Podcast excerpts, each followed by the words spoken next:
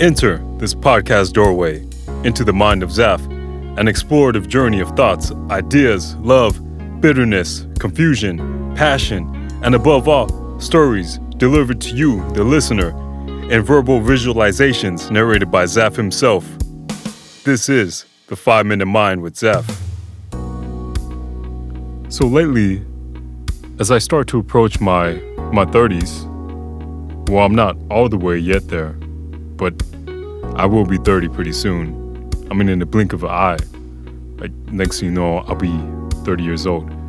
But I've been trying to uh, eat healthier because I've realized my metabolism is not what it used to be when I was a teenager, for sure, and in my early 20s. I noticed it even more as I looked in the mirror, where I, I had some more, maybe maybe a little bit of a love handle, and I thought, oh man, this isn't cool. So, aside from working out, my biggest key to getting in better shape and staying in shape as I get older is to eat healthier. And one of my weaknesses when it comes to food is sweets. I, I have no problem of not overindulging in red meat or fried food. But when it comes to sweets, I just can't uh, have the same will- willpower. I continue to eat sweets throughout the day, but at the same time, I try and monitor my sugar intake.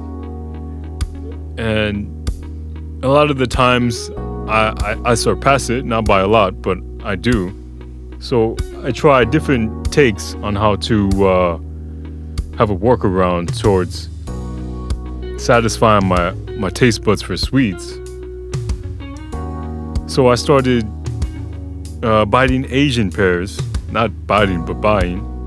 And I've been uh, trying this new method where I've, I've sliced them into thin slices, squeeze a little bit of lemon, and there's these passion fruit cubes that I get from Whole Foods, and I just put them in that Tupperware with the sliced Asian pears.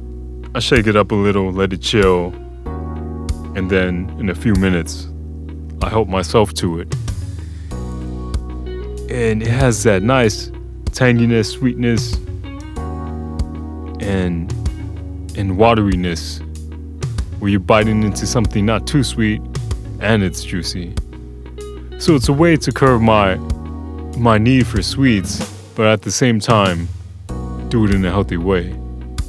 So this approach I'm doing is to better my health but find a compromise as I get older. Because those two things I know for sure. As I get older, my health will need more attention in how I maintain my body and it seems like my yearning for sweets won't go away anytime soon. So I gotta find a way to appetize that hunger for it.